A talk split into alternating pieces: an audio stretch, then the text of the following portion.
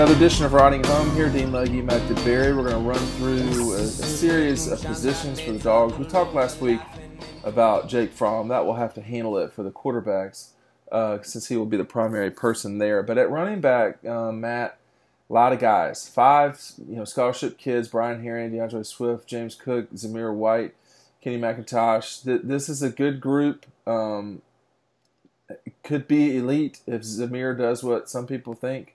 Um, but what are the strengths of this group, and then we'll get into the weaknesses. Well, I think the strength would be number one depth. Just like you said, there's a lot of guys who have contributed. One guy who hasn't yet, but has five star talent. A guy who could carry a team on his back, some say. And then you have a proven guy in D'Andre Swift. You know, probably one or two if you want to talk best running backs in the country. He's a game ender. Uh, Auburn knows it. Uh, Kentucky knows it. You know, he's one of those guys who can break your back at the end of the game. And he's coming into his junior year, so he is a guy who, if given enough opportunities, can push for that Heisman talk. He can catch out of the backfield. So he's a guy uh, who's proven, uh, who can do so much for you. Uh, Brian Herrien, year number four, he's a guy who had carries against North Carolina, you know, all um, in that 2016 season. He's been around a long time. Um, the guy who can wear on defenses at the end. He can bust through tackles, and he's a hard guy to bring down. So he's a guy you'd love to have as a number two, number three guy. Right now, looks like he's the number two. Uh, James Cook is a guy who you can flex and put him in the slot. So there's just a lot of guys with versatility and guys who have made plays, you know, either last year or the last two years, or in Brian Herrien's case, last three years. And then you've got Zamir White and a freshman running back coming in who um, are both question marks right now, but guys who can help the team probably either this season or down the road. So there's a lot to like about this group. There's not a one-two combo like Todd Gurley, Keith Marshall, Nick Chubb, Sony Michel, but there's the opportunity for that is still there, and um, whether it is a, a senior uh, in Brian Herrien or you know Zamir White has this big sophomore season you know the the opportunity for that is still there. But right now it's D'Andre Swift uh, leading the way, and um, after that there's there's quality depth. Yeah, they don't have the one two quite yet, but they certainly could have a one two three. I mean, if you if Brian Herrien becomes your number three, that's a pretty lethal backfield. I mean, and that would be Zamir being the two which I think is what people would love. I mean, I think yeah. Kirby Smart would love that. The fans would love that, and that means this this running game is going to be hard to stop, especially with the behind these offensive linemen. Uh, 100% uh, Zamir White is going to be tough to ask for, but even if you get 75% of Zamir White, I mean, he's still, you know, making guys miss and and bringing an impact to the offense. Well, I'll tell you right now, the, the the Zamir that I saw is better than D'Andre Swift, but that was coming on two years ago, and that was you know, two ACLs ago. So, uh, you know, I, I, I learned some. I don't know when I learned for for good. I don't know that I've ever learned for good to um, sort of tamping down expectations. But he, it, look, he's the best kid I've seen play a high school football game. That's just all there is to it.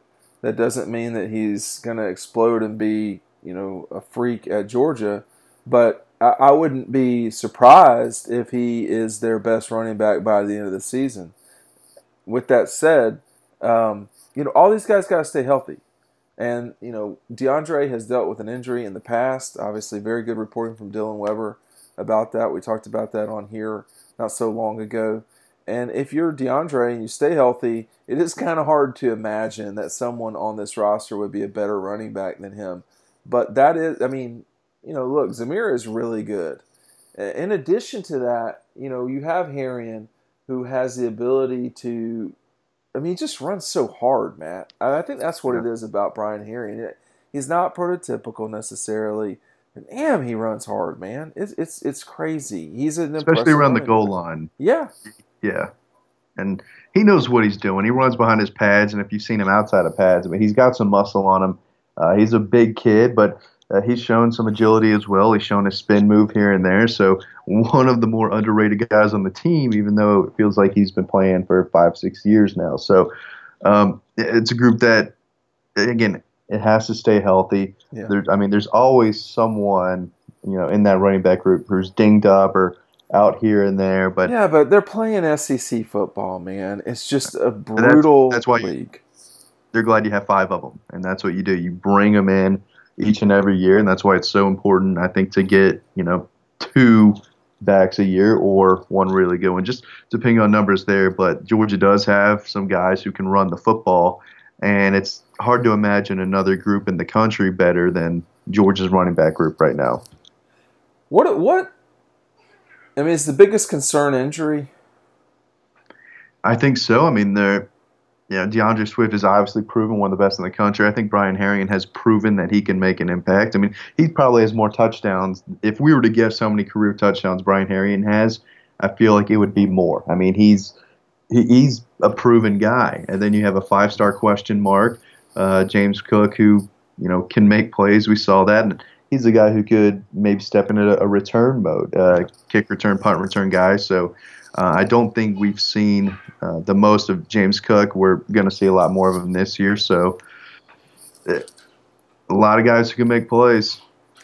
Yeah, they do have quite a few guys that can make plays. Brian Herrien has seven total career touchdowns running and then another one receiving. So, you know, eight touchdowns in three years, is not maybe not what you would, would think from him. Um, his biggest year thus far in terms of touches and yards was in 2016.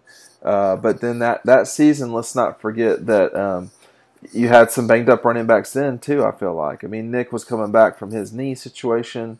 Uh, when when everyone was totally healthy, um, he only had 265 yards. Last year, he wound up with 295. So I don't know, man. I like I like Brian Herrien a lot. I think he's a, I think he's been a heck of a player. Um, for Georgia, and it just if he's your if he's your backup guy, that might not be the end of the world. If he's your number three, though, that that's that's that's not like having Elijah Holyfield as your three, but yeah. it's not bad. Because the number two guy would be Zamir. I don't think James Cook is really I mean, he's a weapon. He's not a true, you know, running back who I think would overtake Ryan Herrien on the depth chart. If Brian Herrien's your number three guy at the end of the year, you're looking at carries and yards. It's because Zamir White has turned into the player that a lot of people thought he could be, and that's really good news for Georgia because then you could have again one of a top one-two combination in the country. So what really should we be expecting from this group? I mean, a, a, a, season ago, Matt, they they wound up. I mean, they, they you know Jake Fromm is going to have a lot to say about this um, about this offense. How, what percent should we expect um, from offensively in terms of production? What should we expect from this offense uh, from this run game? Just to, to you know the listeners uh, can know Georgia um, was one of the top uh, teams in the country last year uh, running the ball that had a traditional offense. They had 239 yards rushing. That's more than I keep. I keep up with this just because I'm a little bit neurotic. Um, that's more than every team they play coming into this season, with the exception of Georgia Tech from last year. So that would be their. Uh, Georgia was at 239, Vanderbilt 168, Notre Dame 183, Tennessee 129, Carolina 153, Kentucky 199. The Gators were at 213, a power team. Uh, Missouri 202, Auburn 168, um, LSU 219. Uh, Georgia Tech, of course, had 100, uh, 325 yards a game on the ground, and then Alabama with 198. So Georgia, uh, you know, significantly higher than everyone else, with the exception of perhaps the Gators. What should people expect? Should they expect 240 yards again this season? What's changed? You don't have Holyfield. I, I think so, but someone's going to get those carries. I think. I think it's still a run first team, a run first offense, especially behind this mammoth offensive line. I think Georgia's going to continue to pound it, especially early in games. You know, make sure you're able to run the ball, get something going on the ground, and then Jake Fromm will tear you up on third down. I don't think they're going to go very far away from that, but uh, D'Andre Swift is a guy who needs the ball in his hands. And when things are clicking, you know, they'd love to just put someone else in there and keep running the football. So I'm expecting them to continue to be a first run team. Jake Fromm will get them out of plays here and there. You know, as the junior quarterback, the leader of the team, he's going to put them in the best position each and every play. I mean, at least that's the expectation. So it's really all going to be up to him. But I think, you know, strategically, they're going to keep running the football. They do have these backs, like we talked about. They're going to want to get James Cook some carries um, on an end around or uh, yeah. something like that. These guys are going to have packages. Uh, we've seen Brian Swift, uh, excuse me, Brian Herrien come out of the backfield and, and make some plays, scored a touchdown um, out right up the middle uh, against Texas. So there's a lot you can do with these guys, and and maybe not all be on the ground. I mean, we've seen so much out of Swift in the backfield that I think whether it's they're getting carries or not, it's going to be all about touches. Um, and I think they're going to each get a lot of touches. Maybe this season comes in terms of the running backs. Perhaps this season does come down to the health of Zamir White and, and D'Andre Swift. I mean, if two if those two guys get hurt, you're a very different team, and and that that, that goes for anybody. I mean, I don't yeah. think there's any question about that.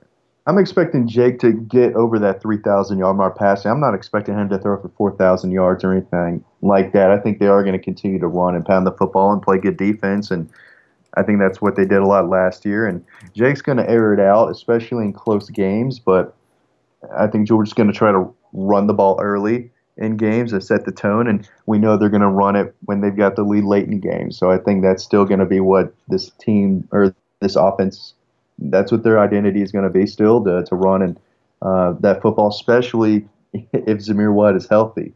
Um, then it opens the door for so many things, especially in the run game. But yeah, I still think it's going to be a run first team. I think Jake Fromm is still going to throw it more than he did last year, but we'll see. I think it'll be more up tempo as well with James Coley um, compared to, to Jim Chaney last year. But overall, I think they're going to pound the rock uh, like they have in the past few years. All right, Georgia's run game. A uh, quick review there, but it is probably going to be the most important part of the the team, certainly on offense, and um, they'll have to combine with the offensive line, who we will talk about here sometime soon. Go to dogpost.com, dawgpost.com. Stay tuned to Dawgpost for everything, including media days next week, Matt, which you are avoiding magically and and, and intelligently, by the way. so go over to Dawgpost and we will uh, see you there.